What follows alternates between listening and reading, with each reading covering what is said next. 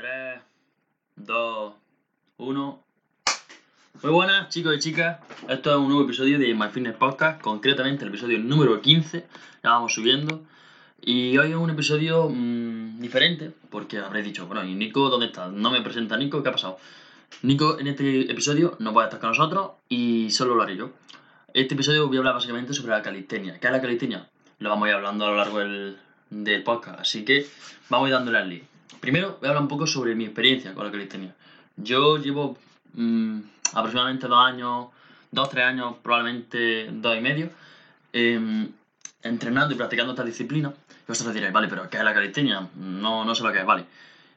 Pues la calistenia no es más que el entrenamiento con tu propio peso corporal. Es decir, haciendo dominadas, flexiones, fondos y algunos eh, movimientos que son un poco más complejos.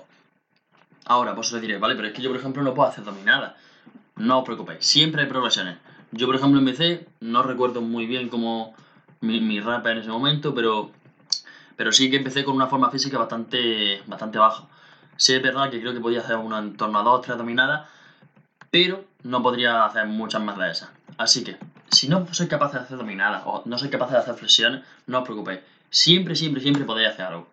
Yo empecé y empecé ya con cierta base, pero hay gente que empieza sin prácticamente nada y puede seguir progresando. Si no sabe hacer dominadas, puede hacer dominadas con gomas o puede hacer dominadas con distintas progresiones. Por ejemplo, dominada australiana. Esa podría ser una de las opciones. Respecto a las flexiones, flexiones con rodillas. Hay muchas variantes que le dan la posibilidad a todas las personas, ya sea, ya sea mayor, menor, más delgada, menos delgada, a empezar. Es decir, puede empezar desde cero. Lo que pasa es que mucha gente, al ver la calistenia, debido a sus tantas modalidades, se confunde. La calistenia en sí tiene distintas modalidades, como puede ser resistencia o entrenamiento de fuerza, resistencia con lastre o entrenamiento de fuerza con lastre, freestyle y tensión y workout style. Las más importantes son freestyle, resistencia y lastre. Bueno, y también tensión.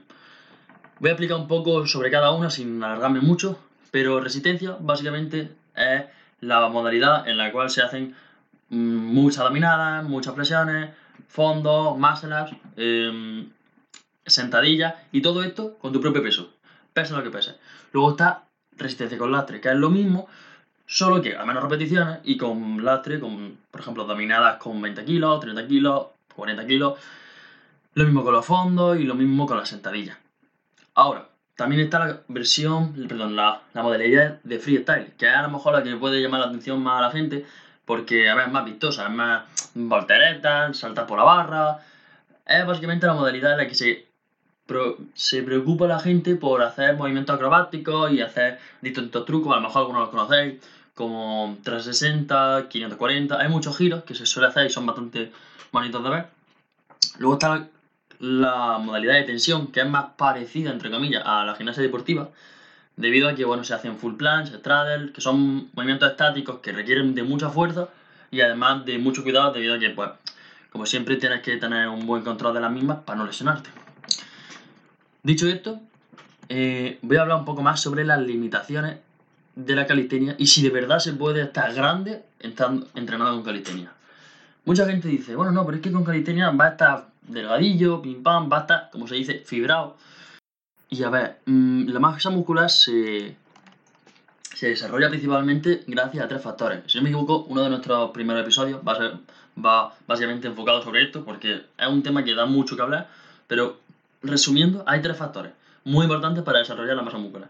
Tensión mecánica, estrés metabólico y daño muscular. La tensión mecánica ocurre cuando forzamos al músculo a levantar algo pesado, mejor dicho, más pesado de lo que levanta de manera cotidiana. Tú, por ejemplo, no vas a generar mucha tensión mecánica levantando una botella de agua o levantando a lo mejor, un, no sé qué decirte, libros, porque es algo que podría levantar sin dificultad. Sin embargo, al levantar algo más pesado y al requerir más esfuerzo de lo que requiere normalmente, el músculo responde aumentando gradualmente su tamaño, haciendo que cada vez sea más fácil levantar esa cosa. Esto se suele identificar pues, como los kilos en la barra o tu peso corporal en un ejercicio de calistenia. A pesar de esto, también hay carga externa, hay carga interna, que eso lo explicaremos en otro episodio. Y bueno, esa es la primera. El rey para generar, el factor rey para generar masa muscular es la tensión mecánica.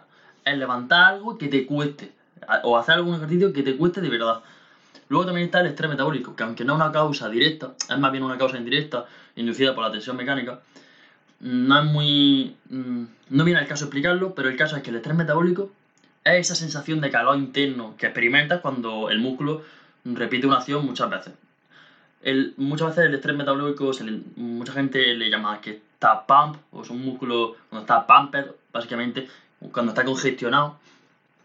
Y, como ya he dicho, es también un factor muy importante, pero no un factor directo, es más bien indirecto de la tensión mecánica. Y luego ya está el daño muscular, que básicamente eh, está asociado a la sensación que experimenta en torno a 24-48 horas después de un entrenamiento que sobrepasa tus límites. Eh, lo que se le suele llamar agujetas, o DOMS, como le quieran llamar. Además de esto, lo que también tenemos que saber es que para nosotros poder sacarle las máximas ganancias a nuestro entrenamiento de hipertrofia, tenemos que estar cerca del fallo muscular. ¿A qué me refiero? Lo hemos mencionado muchas veces. El RIR. ¿Qué es el RIR? Reps in Reserve. Es decir, son las reps que te quedan antes de llegar al fallo muscular. Si, por ejemplo, en, esa, en una serie de dominadas puedes hacer, digamos, 15 dominadas, tu RIR 1 será 14 dominadas. RIR 2, 13 dominadas. Bastante fácil de entender. Por lo tanto, para que una serie sea efectiva de por sí, tiene que ser bastante cerca al fallo. Bastante cerca lo puedes. Hay algunas personas que bastante cerca lo denominan 1, RIR 1 RIR 0. Hay otras que lo denominan RIR 3 0. Yo considero que hasta cerca del fallo se considera a partir de RIR 4 hasta el RIR 0, claramente. A partir de RIR 4, no sé, no, no sabría decir. Aunque hay gente que aboga también a que un RIR 6 sigue estando cerca del fallo. Por lo tanto, me diréis, vale, Alberto, entonces, eh, ¿qué limitaciones tiene la calistenia? Me ha explicado cómo se genera masa muscular, cómo los mecanismos que la inducen, lo importante que es estar cerca del fallo. Entonces, ¿qué limitaciones tiene la calistenia? ¿Es mejor la calistenia? ¿Es mejor el gimnasio? Como siempre decimos, depende. Depende de muchas cosas. Tú, por ejemplo, si tienes objetivo de competir a nivel de culturismo o a nivel estético, yo personalmente te recomiendo que haga sí o sí entrenamiento en un gimnasio. Le vas a sacar mucho más partido, porque al fin y al cabo, sobre todo, en la parte inferior del cuerpo, la calistenia es bastante difícil de entrenar. Es decir, si no tienes peso y no puedes hacer algunos ejercicios como sentadillas, peso muerto o mm, ejercicios monoarticulares como extensión de, de rodillas máquina, es muy difícil poder tener una pierna grande, voluminosa y estética a partir de la calistenia. Esa es su principal limitación. Aunque el tren superior pueda entrenarlo de una manera pues, bastante efectiva. De hecho, a mí es la forma que más me gusta, mediante peso libre. El tren inferior, la verdad es que, aunque a mí me gusta la calistenia, conozco sus limitaciones y yo sé que no se puede entrenar de manera efectiva. ¿Por qué? Por el hecho de que, por ejemplo, todo, supongo y espero que todos vosotros podáis hacer una sentadilla. Y para poder quedarte cerca del fallo en sentadillas, tendrás que hacer muchas, muchas, muchas sentadillas. Y como ya me he dicho antes, si es muy importante estar cerca del fallo, aparte de que será más óptimo hacerlo con peso debido a que hará menos repeticiones. Por ejemplo, si yo me pusiese a hacer repeticiones al fallo en sentadilla, no sé cuántas me saldrían, pero seguro que muchas.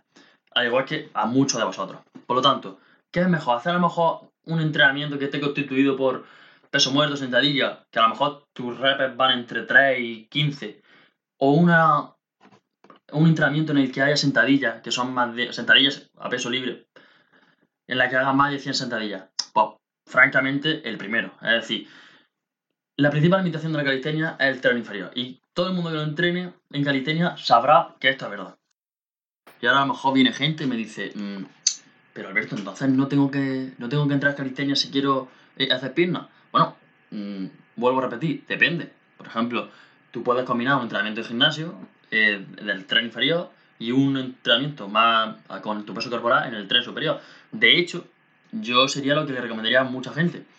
A mí, por ejemplo, me gusta mucho, mucho, mucho la calistenia por la gran cantidad de ejercicios que puedes hacer y por el hecho de que siempre hay algo que quieras conseguir. Por ejemplo, una vez que empiezas, a lo mejor tu primer objetivo es sacarte una dominada. Después, cuando ya tienes 5 o 6 dominadas, a lo mejor quieres llegar a X número de dominadas, 10, 15, 20. Cuando te lo sacas, a lo mejor también ves que te empieza a traer el, el muscle up e intentas sacarte el famoso muscle que a mucha gente le gusta, ¿no? Y te lo saca. Y una vez que empiezas a dominar muscle up, ves que te gusta también la modalidad, la modalidad de mm, X, la modalidad de Y. Y siempre hay algo en el que puedes innovar. De hecho, la modalidad de freestyle es una de las que, aunque no le doy mi prioridad, también la practico.